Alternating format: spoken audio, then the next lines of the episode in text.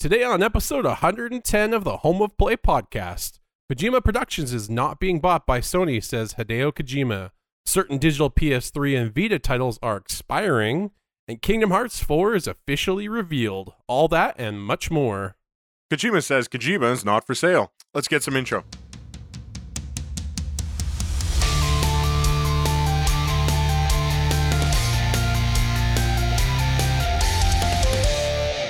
Happy Monday and welcome home, everybody. Welcome back to episode 110 of the Home of Play podcast, where every Monday the two best friends join forces to give you the latest in PlayStation rumors, news, reviews, and that is because we're the true PlayStation fans. I'm your host, Steve, and with me I'm joined by the king of platinum trophies himself, Christopher. Hello, hello. The Home of Play podcast is a self-support podcast. We don't include in that bias or paid for opinion stuff that you do not need here. This allows us to bring you the PlayStation news that you actually need or want to know. All of our content is free if you enjoy at your leisure. We only ask that you help support the show by subscribing to the Home of Play podcast, by telling your friends, family, and the Dragons about the show, and that they can find us on all your favorite podcast services of choice, such as Spotify, Apple, or Amazon. Every month we're growing, and it's all because you love the gaming homies, helping to spread the cause through the power of word of mouth. If you have any comments, questions, or complaints, please send any of those to our email address, homeofplaypodcast at gmail.com, and then we can read your questions on the show or alone in private while we discuss all the cyberpunk and CD Projekt Red news we got this week, which was actually quite a bit. On today's episode, though, we have all the news you want to hear from last week. But first, we're going to do what we always do, which is talk about what we did in gaming last week. And we're going to start with Chris. Just a quick recap uh, for me. I didn't get a lot of gaming in this week. Um, ended up playing a board game at your place, which was a lot of fun. I'll let you talk about that one. Uh, other than that, uh, last night actually, I finished Ghostwire Tokyo, uh, storyline wise, anyway. Uh, I still have to grind for the platinum. Um, nearly done. I should probably be able to finish everything in maybe another hour or two. I'm not missing too much. By the end of it, I wasn't missing a heck of a lot. Maybe 15 collectibles, 20 collectibles, something like that. Um, and by collectibles, it's very broad in this game because there's a, diff- a whole bunch of different variety of collectibles to get. So most of them you can find. There's some mechanism in the game to find most of them pretty easily, but there's other ones like audio logs which don't really give you a hint as to where they are, and it's easy to miss them. So I have been using a little guide to get some of those trickier ones because, frankly, I don't want to go to every single phone booth in the game and check for an audio log. So, uh, especially when I've been through a couple of them and I actually missed some because they're so tiny. They're like little voice recorders. They're ugh, super small. Um, so uh, in finishing the game, I have come to realize that I'm going to adjust my score and just give it a six out of ten.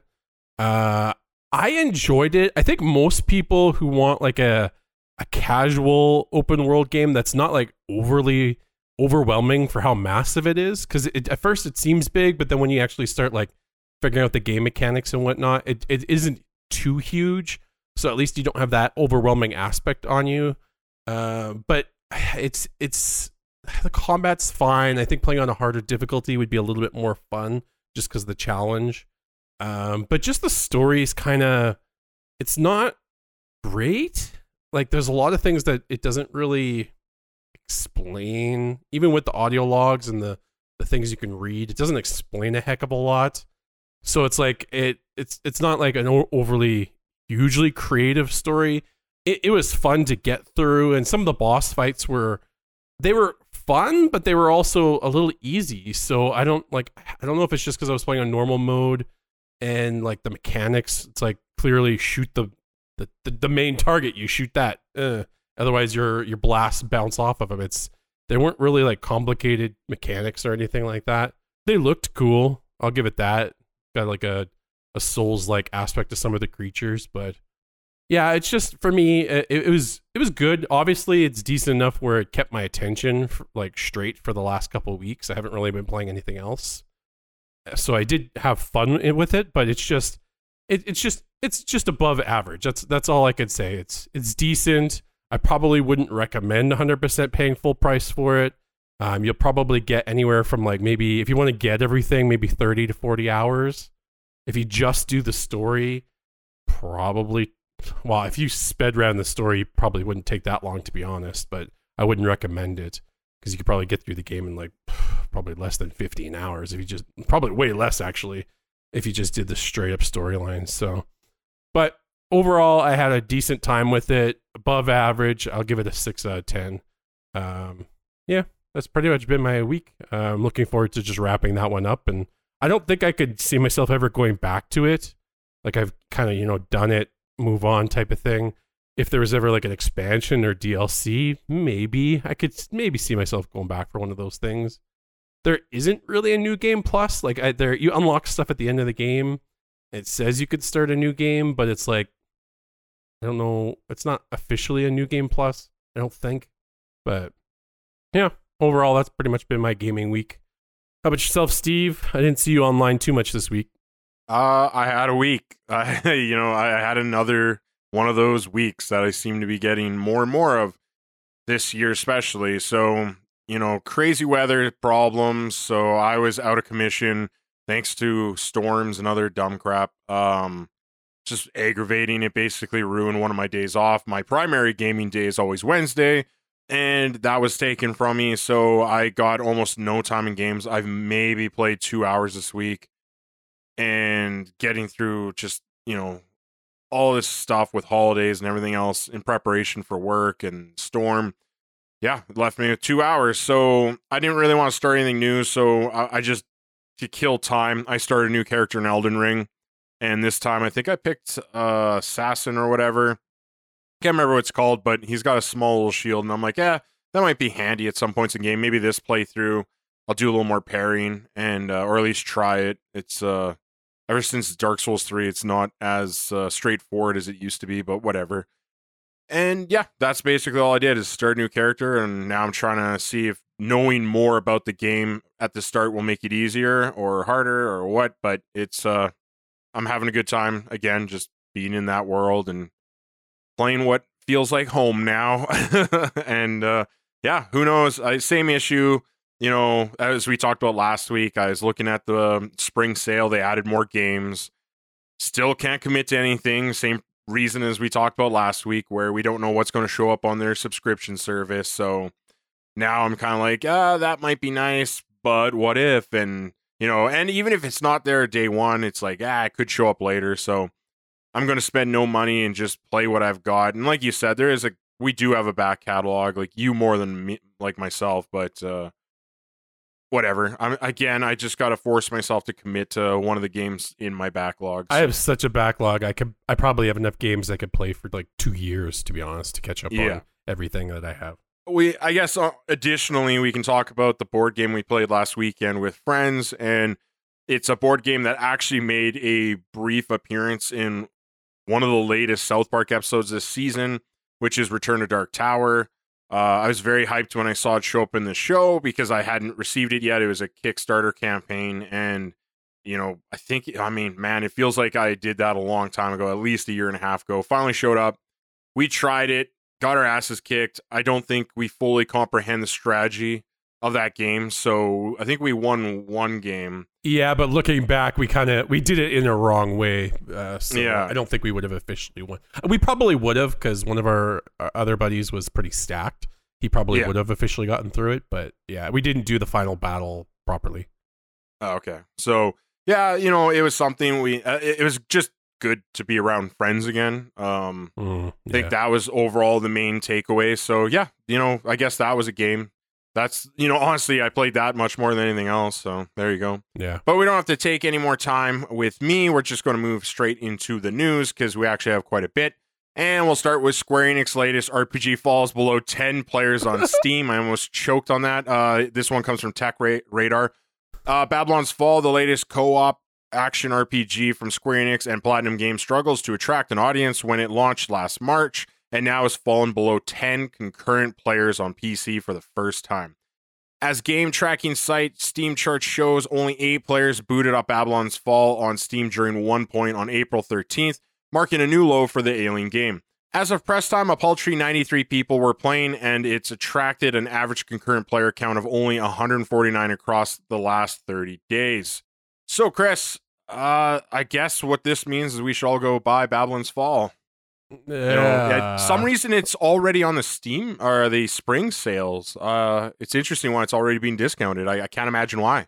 This is, uh, as you probably heard me giggling throughout the article.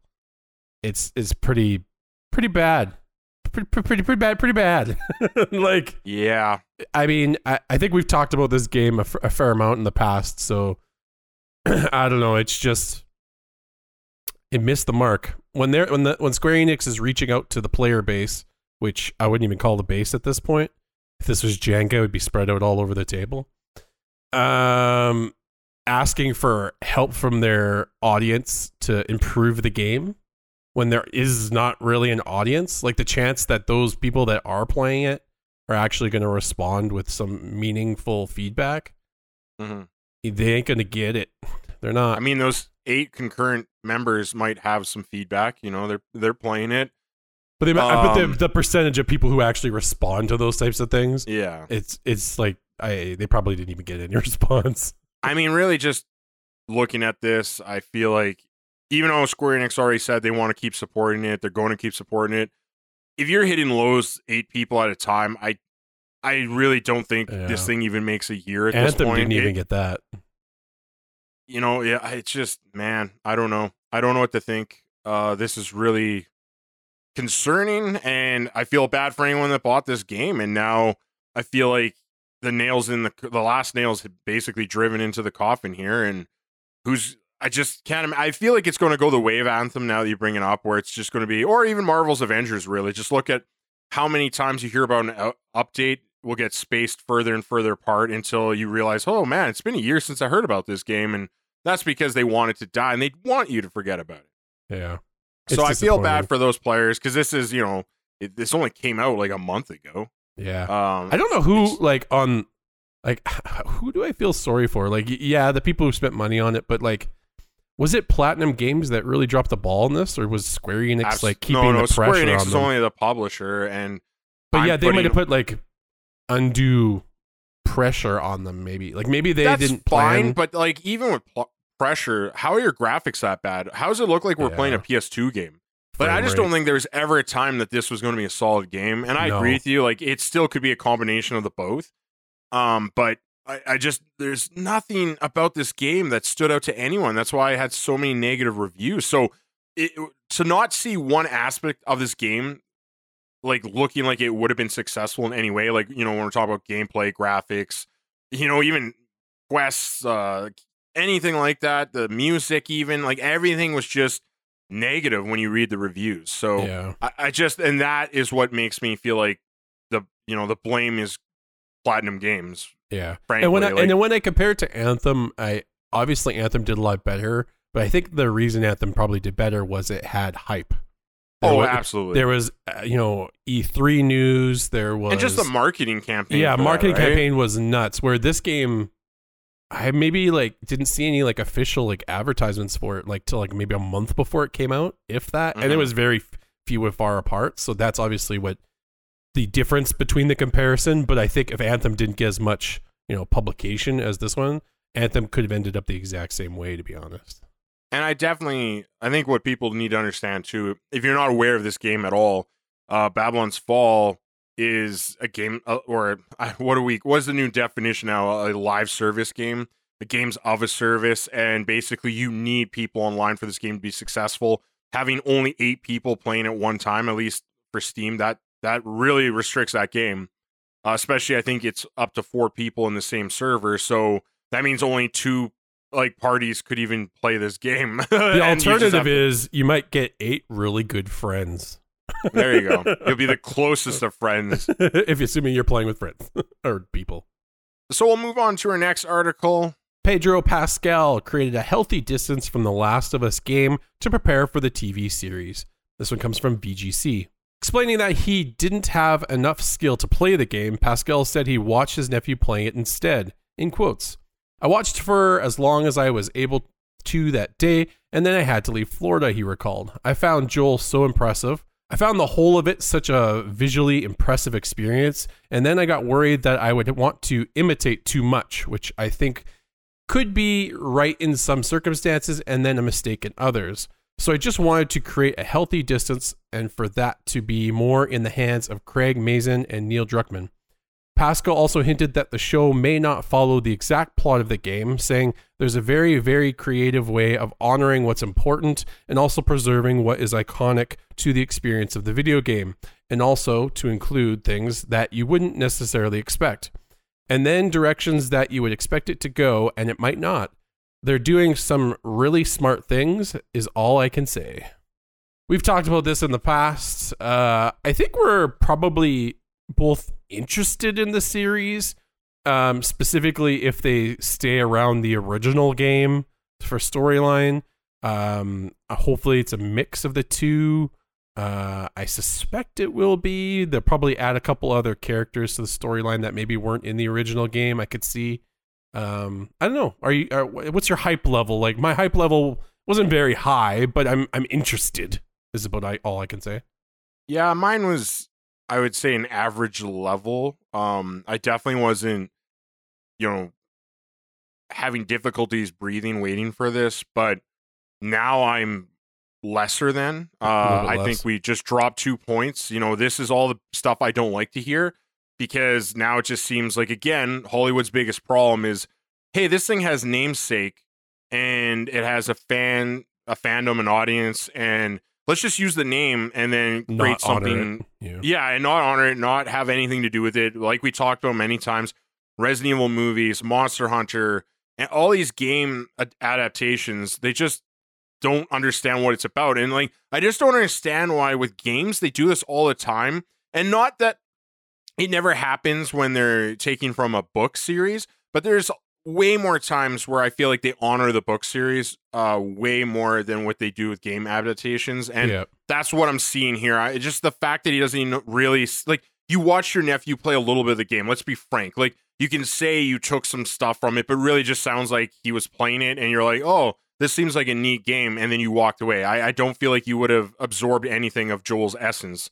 And yeah, you can say you're going to rely on what Neil Druckmann wants you to do, but I've also lost faith in Neil Druckmann just because the last was part two it felt like he wanted to do a lot more things than just tell the story. Uh, I feel like he just wanted people to understand his opinions on everything and lesser than the story being the main focus. And it's just, I don't know. I'm just so concerned that I'm like, yeah, this is going to, you know, and honestly, even we can talk about it now. Halo TV series, same issue. Every time I hear anyone talk about it, they're like, man, they didn't, they, they don't want nothing to do with the game. They're not following the story. Uh side characters seem to have more focus. It, it makes zero sense. And i'm not gonna say like that's for sure what's gonna happen here because hbo has some credibility. Obviously they make really good things. So i'm not saying it, it- it's an impossibility that the show is good but just on paper what we're reading here i'm i'm very not excited. Mhm. If anything, like I want to see like similar mannerisms and stuff with the character at least. And I feel like if if he was watching the game, I really hope he watched the very beginning of the game with like Yeah. what when the outbreak happens and the stuff with his daughter and all that stuff cuz like dude, I've never I think we can all admit when that game first starts that, that one pulls on the heartstrings like almost instantly and it's like uh, yeah, it's a good game. but like I hope that's the part he would have seen and not just the running around gunning and sneaking up behind And- and- people. they need to stick to the storyline man like that's the other thing i'm scared of is like we're just not going to get those impacts you're talking about because yeah. I won't spoil the ending, but there's something so significant in that ending that is the crescendo of this perfect storytelling. And if that doesn't happen, if there isn't a decision made, and if you play the game, you know what I'm talking about, I feel like it will lose all importance. And it's just, it's, I don't know, I could see it falling apart at that point. The show will be 20% them and then 80% all about the fireflies. You know, I, I, who knows? It could go anywhere. Um, but anyway, we got a packed show. Let's get to our next one. Bugsnax is coming to Steam, Switch, and Xbox consoles on April 28th, alongside the previously announced DLC, The Isle of Bigsnax. In the DLC, you will find even more to do on the main island of the original game with new mail quests from the Grumpuses to complete, uh, hats to acquire for snacks, and it will feature your very own hut to decorate and call home. So this isn't a big article. I just figured if you enjoyed the base game, there's more free DLC coming, and it's coming real soon. And also, if you don't have a PlayStation and some reason you listen to our show, uh, it sounds like it's coming to you real soon. So you know, have fun. It's a neat game. Uh, I didn't invest too much time, but it's also not a game made for me. No. So the audience is definitely younger. Yeah. I, I I enjoyed it. It was fun. It's probably a good one for your kids to play or something like that. Because Oh, and I think it was a solid base game. Oh, yeah, for I'm sure. Not, Oh, yeah. I, It I looks could see gorgeous. fun there. Yeah. yeah, it's it reminds me of like. Well, I don't want to say it reminds me of like the style of like Crash Bandicoot or Spyro or something, but it's like trying to hit that same similar mark, essentially the same type. Hmm. So that's just a small article. We'll keep moving forward. Sony invests a further $1 billion into Fortnite maker Epic Games. This one comes from Push Square. Sony has invested another 1 billion into Fortnite developer Epic Games in order to deepen its relationship with the firm in the metaverse field. This increases the funding provided by the PlayStation 5 manufacturer to a total of 1.45 billion as Sony made two other payments of 250 million in July 2020 and then another 200 million in April 2021. This latest round of funding represents the company's biggest investment in Epic Games yet. Speaking in a press release, Kenichiro Yoshida, chairman, president, and CEO of Sony Group Corporation, said the investment would strengthen the relationship between the two companies in the metaverse field. We are also confident that Epic's expertise, including their powerful game engine combined with Sony's technologies, will accelerate our various efforts, such as the development of new digital fan experiences in sports and our virtual production initiatives. Well, there you go. Not much to talk about here. Just more investment from Sony, which you know, Rather big one. Yeah, yeah, definitely. Compared to the rest, right? Um, it's just I'm excited to see the fruits of this. I want to see more games take advantage of Unreal Engine Five. We're hearing so many games talking about Unreal Engine Five, and I hope Sony joins that. You know, certain studios may not have a dedicated uh, engine, or maybe they want to upgrade their engine, but don't want to spend that time. I think this investment will allow them to be like, you know what, it is okay if you want to use Unreal Engine 5 because guess what? Even if we have to pay them a licensing fee, we're getting some of that back. so I think this is great and I just hope they keep doubling down. I like this partnership and I'm so excited to play the first Unreal Engine 5 game on our next gen or current gen consoles. Yeah, I don't have much to say other than what you re- really said. So, it, like, the investment is a great uh, deal for them in the sense that they'll strengthen that relationship so that, like, they'll have probably, I won't say they're going to get a better level of support uh, from the company. So, anything that helps and gets more games out there with, like, the Unreal Engine 5, because that thing looks like it's going to be mwah, just beautiful. So, any, I want to see every game in Unreal Engine 5 at this point. Yeah, for sure. So we're gonna keep moving forward. Certain digital PS3 and Vita titles are expiring, and no one knows why. This one comes from VG247. Some players are reporting that certain PlayStation games like Chrono Cross are expiring on the PS3 and PlayStation Vita. Chrono Cross, the Radical Dreamers Edition, launched earlier this week, but now certain players are claiming that legally purchased digital versions of PS1 classics like Chrono Cross and Chrono Trigger are no longer playable, as reported by Kotaku. Twitter user Christopher Foos, Fos, I hope I'm saying either one of those correctly, shared an image showing their digital copy of Chrono Cross with an expiry date of the 31st of December 1969, and that the remaining time to play the game had expired and is no longer playable on PS3 or Vita. Foos Fos goes on to explain that they had tested Chrono Trigger earlier that day, April 8th, and on their PS3, and it ran fine and had no expiration date talking with the official PlayStation support system did not help with the issue either. And later on, other users showed games like Final Fantasy IX and Final Fantasy VI facing the same issues of having an expiry date in the past. A couple of users on Reddit have also shared issues with games not working, with one being unable to play Unit 13 and another unable to access any of their digital catalog at all. The fact that this issue is happening with multiple games means that this is not directly because of the release of Chrono Cross, the Radical Dreamers Edition. So, the reason why it is happening for all these games uh, is currently up in the air. One explanation, as noted by Kotaku, is potentially something known as the Unix epoch. The Unix epoch is an arbitrary date early engineers decided was the beginning of an operating system's lifespan. So, it could be that a glitch on Sony's backend is settling or setting the expiration date of these titles to the Unix epoch.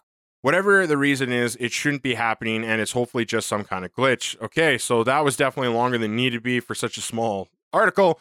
But there you go, Chris. Uh, go check your PS1 classics because you might not be able to play them. Yeah, I mean, I'm the conspiracy theory in me is like going a little bit much because I, to be honest, this is probably the correct thing. It's probably a glitch in the system. We've PlayStation's had them before with various other issues in the past. Uh, and I know I think they were having some server issues this week, if I'm not mistaken, as well. There Yep. was a point where it went down, so it could be something related to that as well. The conspiracy theorist in me, which isn't a- a high level of conspiracy theory, but wants to say that like for specific games like Chrono Cross, I could see them maybe doing that in order to try to incentivize you to buy the newer version of the game or the, whatever the latest release of the game is. The biggest problem is like when you pay for something, you can't just then take it away. You know what I mean? Like I'm not paying for the subscription to play my PS1 classics. I, I paid for that game, that classic game. So I am leaning much more towards this is just a glitch that'll probably get patched out or figured out on the server back end. Um, but yeah, I, I could see them like trying to be shifty in the sense where it's like, yeah, we want people to buy the new version of the Chrono Cross game. But I don't see them doing that. Like you, you've paid for the game. It, to me, this is more or less probably just a glitch. If it was something more complicated, like um, Warcraft when they did the remastered version, Ugh, reforged. and it just auto forced you to get the newer version and it was worse. Well, that's a different thing because it sounds like you didn't have to pay for the remastered. Uh, so even though you couldn't access your originally purchased game, you still had a game. So you're right. In this case, you have to buy the remaster. Uh, so it's not like it just replaces your old one for free. Therefore, yeah, they can't just take away your previous version. Um, so yeah, I, I most likely this is absolutely a glitch. Maybe it's something in the back end with them screwing around with uh, you know, the new service we're talking about all the time. I don't think it's a big deal. I think it will probably get fixed soon. It's super annoying. I totally get if people are upset and kind of uh blown away of why this is even happening at all. But hell, you know, these things kind of happen. Like you said, Chris, uh, already, like, you know, Sony was down this week. Uh, just dumb shit happens all the time. It's unfortunate. Um, nice to see people are playing those old games and noticing it. Yeah, there That's you nice. go. Uh, people do care about their old games. Yeah. they're classics. Chris. Classic. So we'll keep moving forward. The Witcher 3 has sold more than 40 million copies. Cyberpunk 2077 surpasses 18 million. This one comes from Game Informer. CD Projekt Red has released its 2021 fiscal year earnings, revealing new sales numbers for both its Witcher franchise and its latest game, Cyberpunk 2077.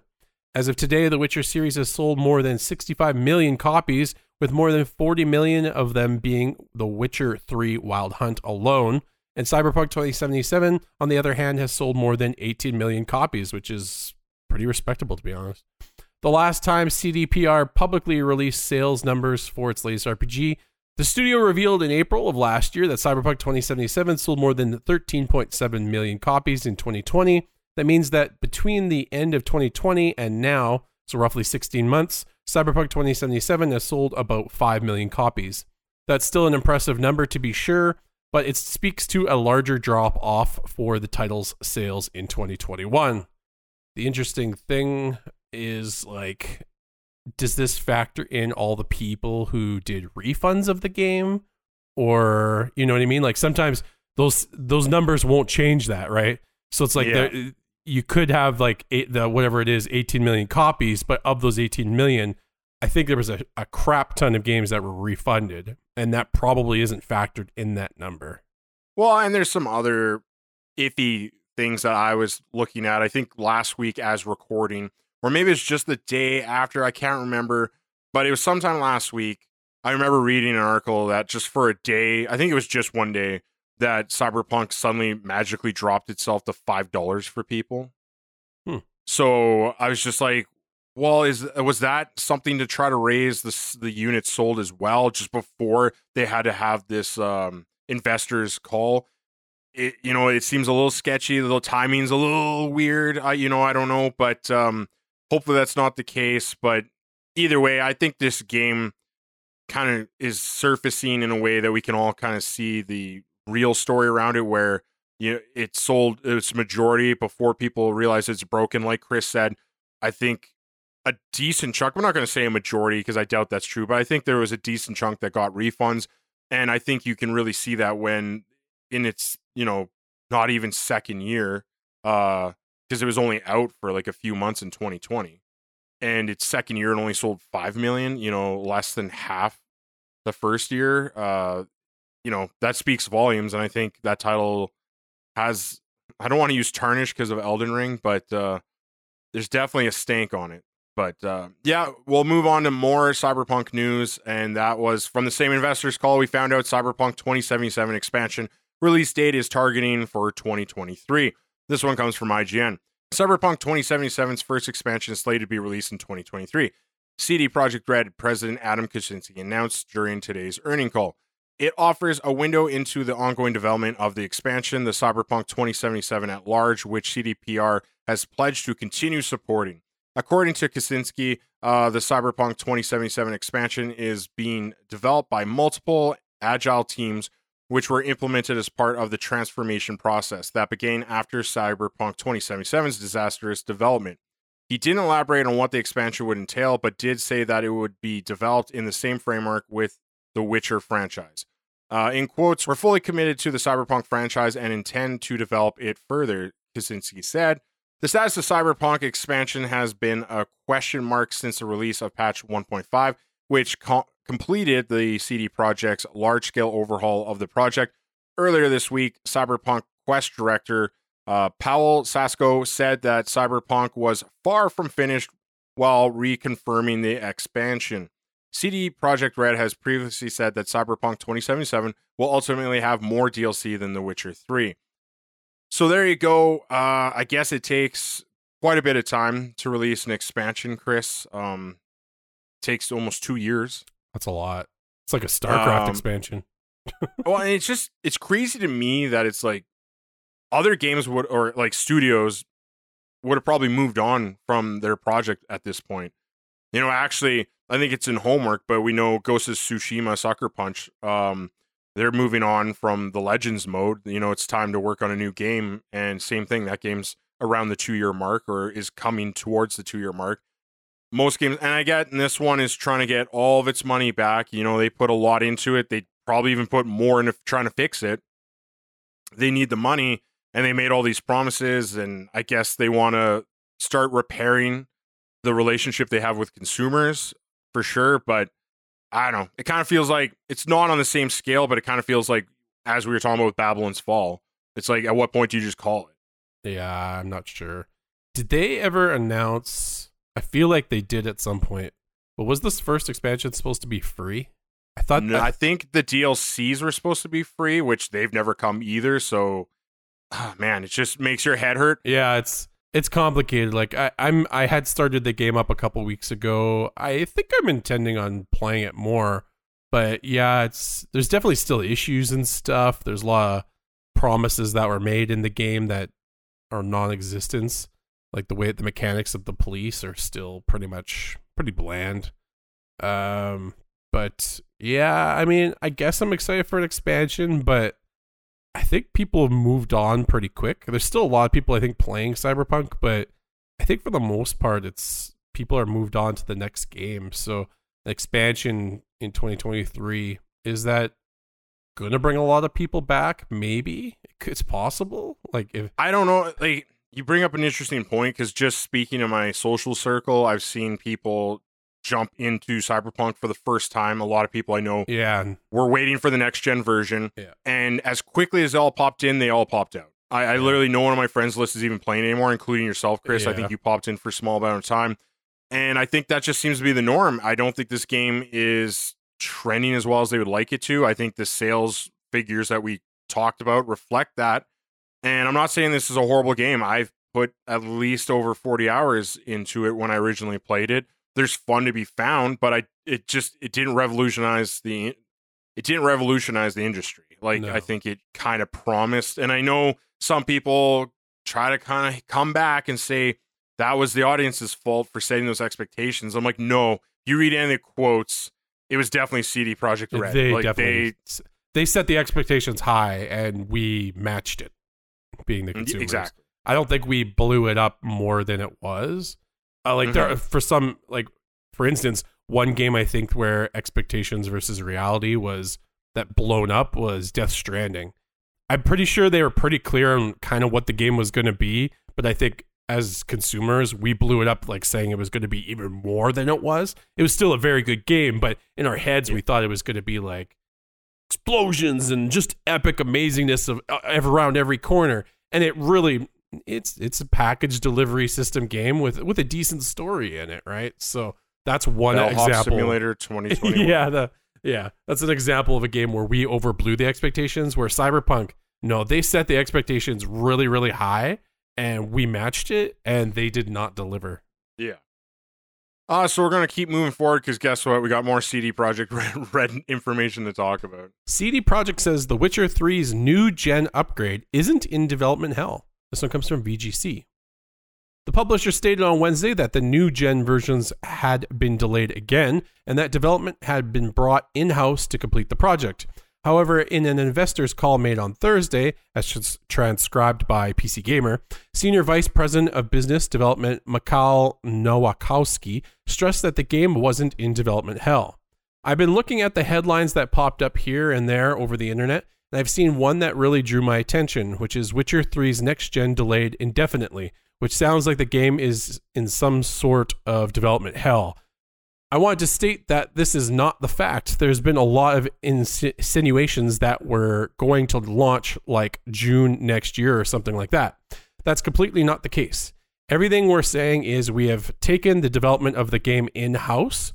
The game is going to be finished in house, or we're evaluating our time that requires a bit of investigation. That's all we're saying. Nobody's saying the game is delayed with some monumental time gap ahead of us. That's as much as I can say about Witcher Next Gen, but I really want to emphasize that fact. However, development has been moved in house, with CD Projekt stating on Wednesday we have decided to have our in house development team conduct the remaining work on the next gen version of The Witcher 3 Wild Hunt. We are currently evaluating the scope of what to be done and thus have postponed Q2 release until further notice. So there's a few editor's notes we got here. Chris, Witcher 3's next gen release was originally scheduled for last year, but in October it was delayed to the second quarter of 2022 before being delayed again on Wednesday through the new launch announcement. Uh, and then additionally, the PS5 and Xbox Series X and S editions of the game were being developed inter- externally, sorry, by Saber Interactive, which also previously handled the game's Nintendo Switch port. Uh, so right away, I'm just going to say it because it jumped in my head as you were reading the article. Final Fantasy VII Remake. Does this sound familiar to you, Chris?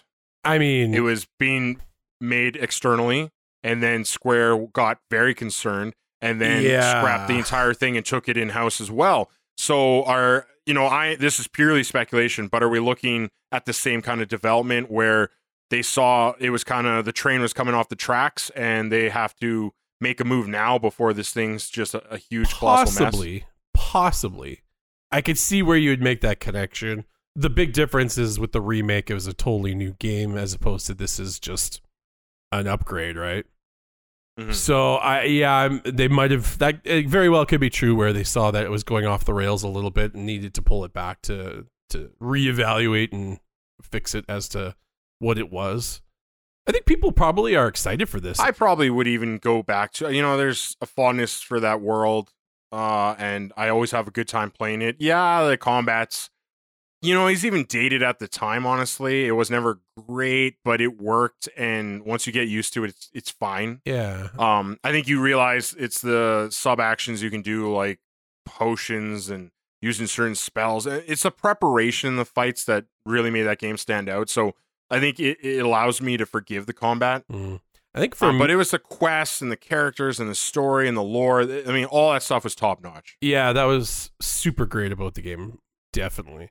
My biggest thing is like I've spent my time in that game. I had over 150 to 200 hours somewhere in that ballpark with the uh, with the uh, DLCs or expansions or whatever you want to call them. They were big enough they were expansions. Um, I don't think I could go back to it just because I've already put my time into it. I'd like to see it. Like if you ended up playing it, I'd like to w- watch you try like try it out and how it looks and everything. I don't think you'd be able to pull me in again because it's just it's that's such a time crunch if you want to play that game. Highly recommended if you haven't played it. At this point, maybe wait. But uh, for me, it's like, oof, I don't know if I could go back. That was so much time spent on that game. Yeah, I mean, and I guess even if you want to jump into it, God knows when you can play it. Oh God. Um, these delays after delays, and yes, CD Projekt Red of all people should be delaying things. I get that. It's just the frequency of their delays with the end results. You know, it just never justified. Um, that's I guess my issue here. But maybe they've learned. Hopefully, they've learned, and the, maybe again, delays are what they should be, actually improving the product and giving us a launch ready title. So, Yeah, they- which would be refreshing. They gotta stop announcing things too soon. Too soon, Junior. Absolutely. I mean, hopefully that's something they'll learn through this process as well. Just stop talking about things until you're ready to talk about things. Yeah. Uh, I, I get it. They're probably in repair mode. Let's talk about something positive, yada, yada. Even, you know, we didn't bring up everything, but, you know, they talk about in their financial investors call basically everything they're working on more cyberpunk stuff, more Witcher stuff, the new uh, Witcher on Unreal 5. Uh, one of their other studios is working on an existing IP, but they wouldn't talk about what. Gwent, a Gwent spinoff, you know, it's just they got a lot going on, but like none of it's really that important in my opinion. I, I cyber the new Witcher would probably be the only one I could think of. yeah. Um, so yeah, I think they just should stop talking. But again, it's these investor calls too. I, I think they just are trying to do the best they can right now with the kind of the chess pieces they got going. So anyway, we're gonna move forward. Kojima Productions not being bought by Sony, says Hideo Kojima. This one comes from Push Square. Yesterday's online speculation of Sony potentially buying Kojima Productions picked up enough attention overnight that Hideo Kojima himself felt the need to comment on the rumors. On Twitter, the Metal Gear Solid and Death Stranding creator put an end to the speculative chatter. Uh, in quotes, I'm sorry for the misunderstanding, but Kojima Productions has been and will continue to be an independent studio, he said.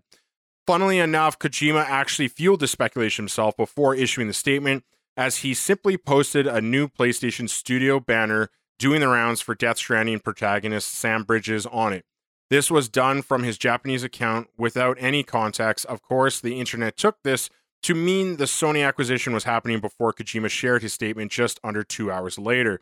So there you go, another banner. Uh, Death Stranding was included there.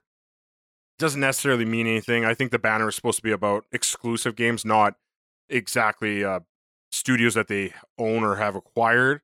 Uh, even though a lot of them are, so I could see kind of the connection there Yeah. but I think they're going to do a better job announcing. Although, in fairness, this is how we found out about Bluepoint's acquisition. Uh, so I, I, it's not that people are like, you know, too far gone for making that connection. I, I totally understand the misunderstanding there.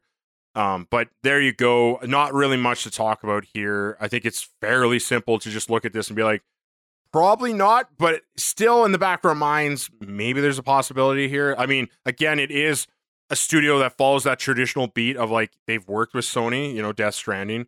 And it sounds like there's rumors that they will continue to work with Sony, although there are just as many rumors talking about a separate Xbox partnership possible. Uh, but until then, it, it, if Sony did acquire them at this point, it would feel like they didn't really actually rip anything from Xbox. So it'd be like that normal beat we're used to. Yeah, I could see it happening. Like I know, I think they're pretty close, like relationship wise, Sony and uh, Kojima Productions, and like you say, all the games and stuff like that too. So this isn't a far stretch of the imagination to see that this acquisition would be possible. Um, to be honest, I would kind of like that because I like Kojima's mind and and the stuff he creates, even how weird and out there it can be. It's uh, it's definitely art, that's for sure. Yeah. but yeah, I'd be excited for that type of acquisition. But yeah, it's maybe he's trolling. Maybe he's like, oh yeah, he seems like a bit of a troll sometimes too in some of the things he does. So oh, yeah. He likes to play games. There's no doubt. yeah. So we're going to move forward. Nintendo and Sony are changing the way subscription renewals are handled. This one comes from VG247. After investigation into how Nintendo and Sony handle renewals for paid online subscription services, both have made changes to company policy. As reported by GameIndustry.biz, the changes were prompted after an investigation into auto renewal practices was conducted by the Competition and Markets Authority. In light of the investigation and to comply with consumer protection laws, Sony will change how it renews its PlayStation Plus subscription. The new plan will see the company send reminders to customers that haven't used the service in a while, telling them how to cancel their subscription. Should a user not cancel and is not actively using it, Sony will stop taking payments. That's pretty cool. Meanwhile, Nintendo will no longer offer automatic renewal as the default option for its Nintendo Switch online service. Should customers wish to choose auto renewal, they will need to do so after signing up. The companies have followed in Microsoft's footsteps, which changed how information to Game Pass subscribers was presented. Since January, users can clearly see displayed information on membership, pricing, refunds, and cancellation. So this one's not a big article. I don't need, think, especially because we're running long, Yeah. that we need to take too much time on this. I just think this is a smart move. I wish it didn't seem like it was forced upon them. I wish they would have made these decisions themselves um, and just done the right thing. But you know, that's that corporate thing, and why I try not to confuse corporations with my friends. yeah. Deep down, I'd like to hope that they weren't doing it purposefully and it was just that's just how it was working in the system, but it was probably purposeful. Yeah, it, it definitely was. I mean, all these subscription services when they first came out, they intentionally make it harder to cancel than necessary. I can't remember one specifically, but I remember every time I think, you know, I think it was uh oh, what does Amazon call their audiobook one? Is it just called audiobooks? I can't remember, Can't but remember. yeah. they yeah, I just Audible. Audible, It's yeah, Audible. yeah, that's it. Yeah, so I'm that one is specifically is ridiculously hard to try to find and cancel. They hide it in so many clever ways, and by the end you're so angry, but you're actually like, you know what? Yeah, tops like hats off to you. You like put so much work in like just trying to keep people. It's almost impressive. I'm barely mad anymore. uh anyway, we'll move forward to our next one. PlayStation Plus was devastating for Oddworld Soulstorm sales claims creator. This one comes from VGC. Strap in, boys. This is a long one. Lorne Lanning, the creator of Oddworld series, has claimed that including his most recent game, Oddworld Soulstorm, in PlayStation Plus as a bundled monthly game was devastating for the game sales. Speaking on Xbox Expansion Pass podcast this week, transcribed by VGC, the veteran developer claimed that despite his studio Oddworld Inhabitants uh, expecting around 50,000 to 100,000 copies of Oddworld Source Soulstorm to be claimed during its time as a PS Plus free game, it was downloaded over 4 million times. Quite a bit of a jump. Lanning believes the studio thus missed out on profits due to the unexpected popularity of the title on Sony's subscription service, eating into potential sales. In quotes, it's kind of a double edged sword. I'll give you an example around Soulstorm. Lanning said when asked about PS Plus, he explained that initially he felt that doing a PS Plus deal was a necessity uh, to get the project done. We were hitting a number of legacy technical debt issues and talent issues, and you know the game industry is emerging fast. Huge companies are paying fortunes, he explained. Lanning said that he was initially hesitant to give the Soulstorm away on PlayStation Plus due to the lack of PS5 consoles that were available in January 2021. However, the team eventually agreed, with Lanning saying that we thought we did a pretty good deal. He explained the most we could sell is less than the money we're getting. We might sell 50,000 units at launch, maybe 100,000 units. It was pretty small numbers because there wasn't going to be a lot of PS5s. Lanning claimed that the game did significantly better than the team could have imagined due to the change in release date. Uh, in quotes again, because it slipped to April, we had the highest downloaded game on PS5, and it was, I think, approaching close to 4 million units or something like that for free because they were all subscriptions. So for us, it was devastating. So that's the end of the article. But edit- editor notes: Game industry analyst Piers Harding Rolls uh, has since commented on Lanning's claims, pointing out that it sounded like the game may not have even finished had the PS Plus money not been offered. Uh, so I just want to add that in for a little bit of context. But Chris, how do you feel about this? Uh, I feel like in one hand, it speaks to what me and you were saying about subscription services and certain games could potentially be losing money. Um, but I think there's another hand here where I think he's overlooking the fact that I think he only has 4 million downloads because, and I don't even know if those are true downloads or just, you know, when you hit add to library, uh, is it something more like that just because more people don't want to miss out on their PlayStation Plus games? I think that comment you made at the end is kind of the revealing thing. I noticed that when I read that article was the fact that like they he wasn't sure that they would actually be able to finish the game without an, this deal. because uh, they needed the er, the money to get through to finish the game. Like it might not have existed. Like I, I see how this went a little bit bad because initially the game I think was was it January you said was supposed to come out, and then yeah. it got pushed to April, which was the month that they had agreed that the game would be free on PlayStation Plus. So I can see where that's pretty bad because then your game's coming out the day or month it's pretty much being free. So I could see how that's definitely going to hurt you. Definitely, hundred percent. But I, to me, it's like maybe there should have been some contingencies in there. Like the fact that the game got pushed really hurt them because if the game was out January, February, March, they could have had those initial sales from the people who were like hyped for the game, and then all the other PlayStation Plus af- people afterwards. But to me, I, I I think like if he really wanted to, they could have went out and done like another investment round, right? Try to get new investors to help you finish your game type thing.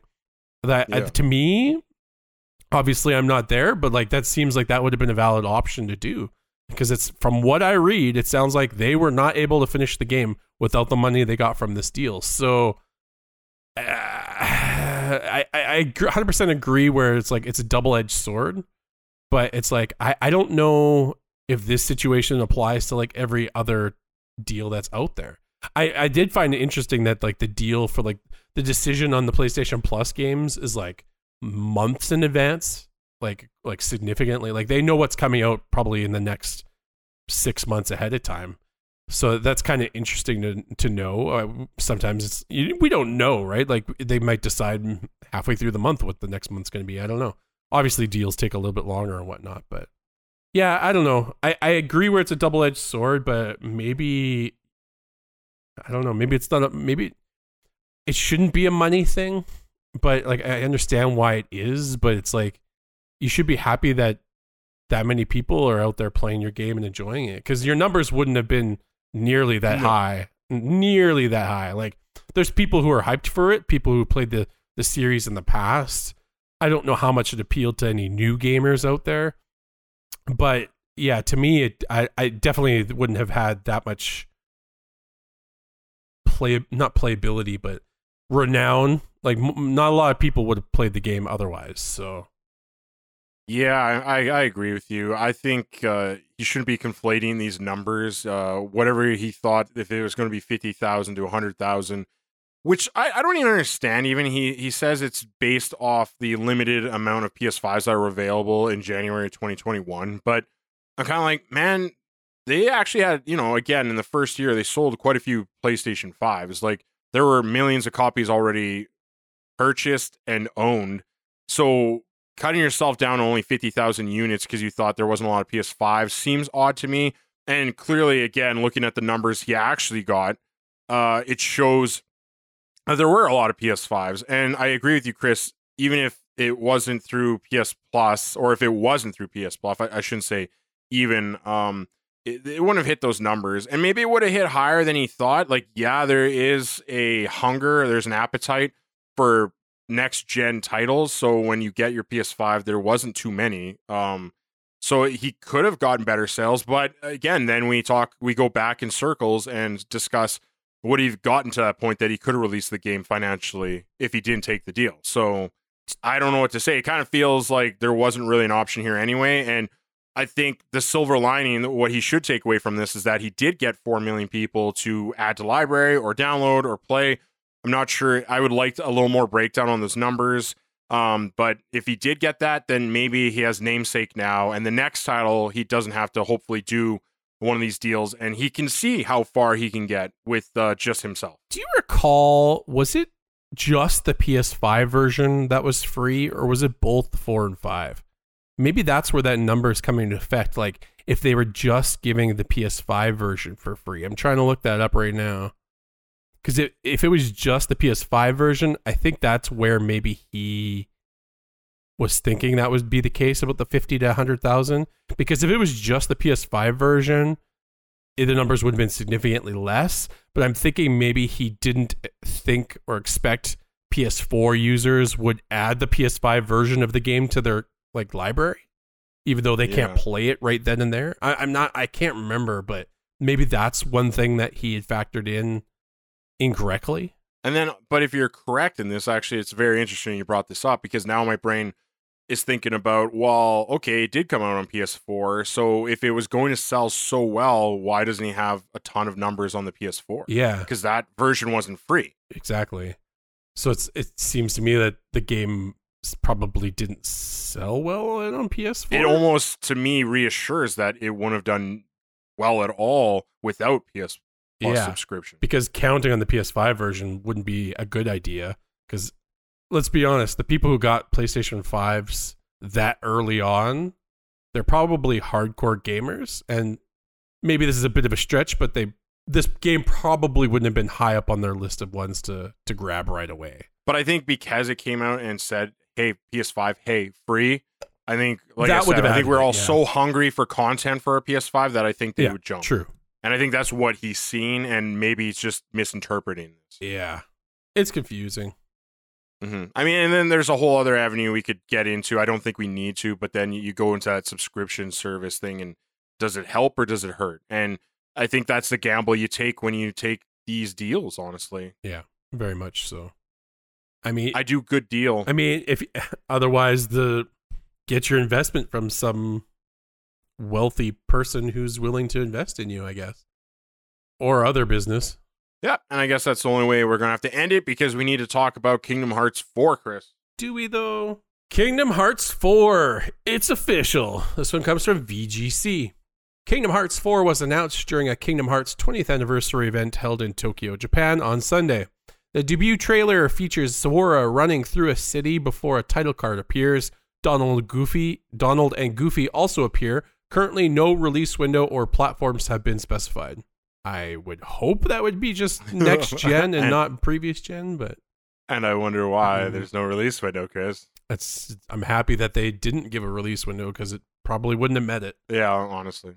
Anyways, according to Square Enix, Kingdom Hearts 4 will mark the beginning of an an epic new storyline titled The Lost Master Arc.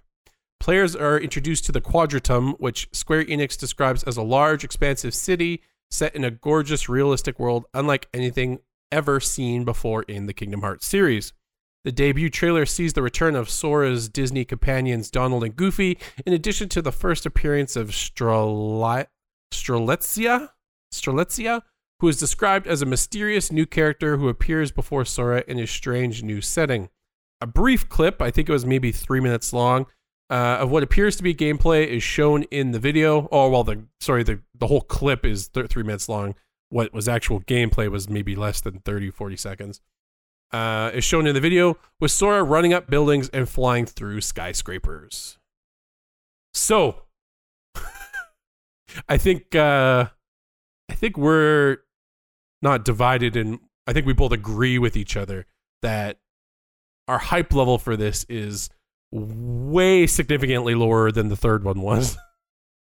Absolutely. So uh, we've talked about this in the past. The third Kingdom Hearts very much let both myself and Steve down. Um, for me, the first and second games were amazing. They were they're fantastic, and it was a big time gap between the second and third one. There's all the other mini games that were in between. I, I I didn't have like handheld consoles, so I didn't play a lot of those at the time. And the third one comes out, and unfortunately, it didn't age with its audience. Is the way I I refer to it as like we're all significantly older from when we played the first and second one, and when we when I played the third one, it didn't like I said, it didn't feel like it aged with us. Like it, we kept going through the Disney worlds and. It, it didn't feel as fun as it did before. I, I, did, I don't want to say it felt corny, but it just it didn't hit as well as the first two games and that was a significant down point for me um, the other significant down point which i think steve is more on top of is the fact that where are all the final fantasy characters like this is supposed to be you know a world with disney and you know final fantasy universes and where are they like they're just not there anymore it's like so is like Sora now technically the Final Fantasy character? I don't like who knows. So in sh- and and just overall the story was had some fun moments, but it just it wasn't it definitely wasn't the hype that I had brought it up in my head. And even what they advertised, I it still didn't quite hit well. So now the fact that there's a fourth one, the fact that there's this real world kind of interests me because hey, this might not be another Disney movie, you know, story that we're going through again. But is this just a small world, of, like a city world or something? I, I don't know. I, I don't know what to expect from this. I'm excited in the sense that I'm I'm a fan of Kingdom Hearts, the originals anyway. But it's like this, and then this one's coming out so much more sooner than like the time gap between the second and third one. Other things that are getting me excited is that this one's supposed to be in the Unreal Five engine, so that's exciting. But we don't have confirmation if it's like a pure next gen or current gen game. Like if it's, if it comes out it's PS5 and Xbox Series X and S, then I'm more excited. But we don't know that yet, so I don't know. I That's why like I'm it- bouncing back and I'm gonna say it's confirmed only in the facts. it's gonna be so and long in the, The future. facts are Unreal Engine 5, which I don't think could run on PS4 and Xbox One. Um, and then the other thing is like just the time, Yeah. right? If they're, I feel like we know Square, they talk way too early. This is probably way early development. Probably. By the time it comes out, you, why would you even bother? Yeah. So that's currently where my head's been going with this article.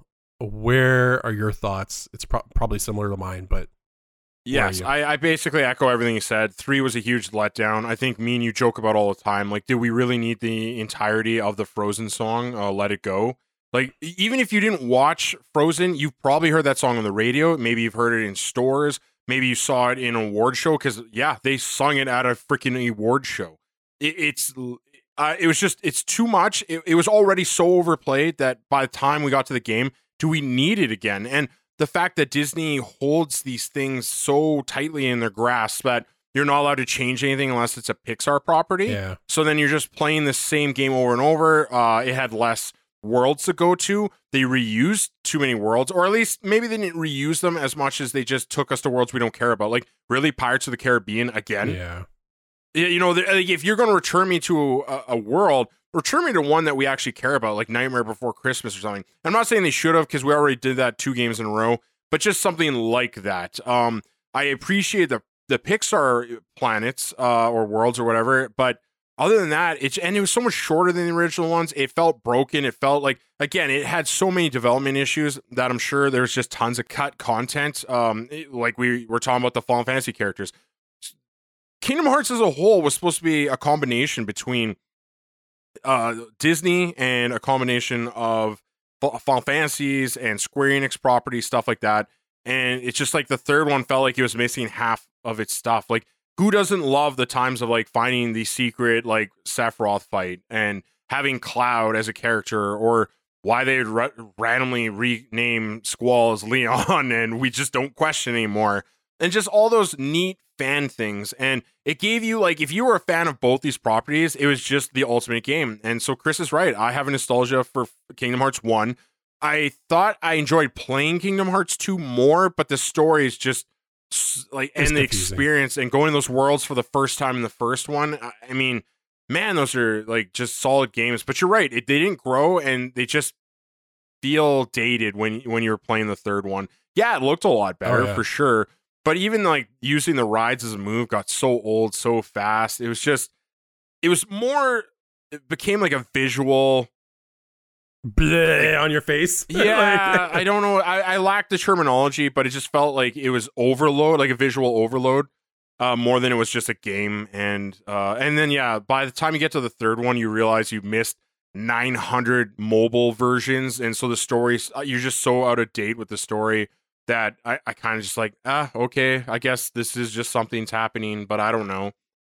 But hey, those guys in trench coats show up again. So it's like that must be good. So anyway, Chris is right. I guess the only other thing we're going to throw in there, see if this sparks any interest from Chris. Supposedly in the trailer, you can get a small scene of Star Wars. So are we going to the Star Wars planet?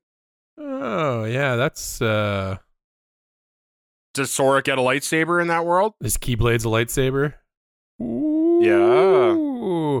Yeah, that doesn't interest me. I'm not a Star Wars guy, so So we're done with the news. That means we have to move to review roundup. This is where we give you all those Metacritic scores for newly released games. And this week there's not a lot. So we have one, Road 96. Don't know what it is. It's on PS5. Critic score 83, five positive, one mixed, zero negative. So Not a lot of people reviewing it, but uh, it's yours if you want it. Which uh, leads us to our last bit here homework. What is homework? Homework is when we don't have enough time in the show to get through all the things that happened this week. So we just give you the titles and the, the headlines and where you can find those headlines.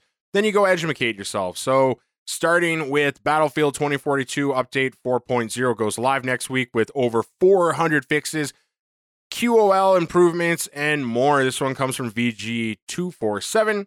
Upcoming Saints Row showcase will focus on the game's extensive uh, customization suite. This one comes from VG247 as well.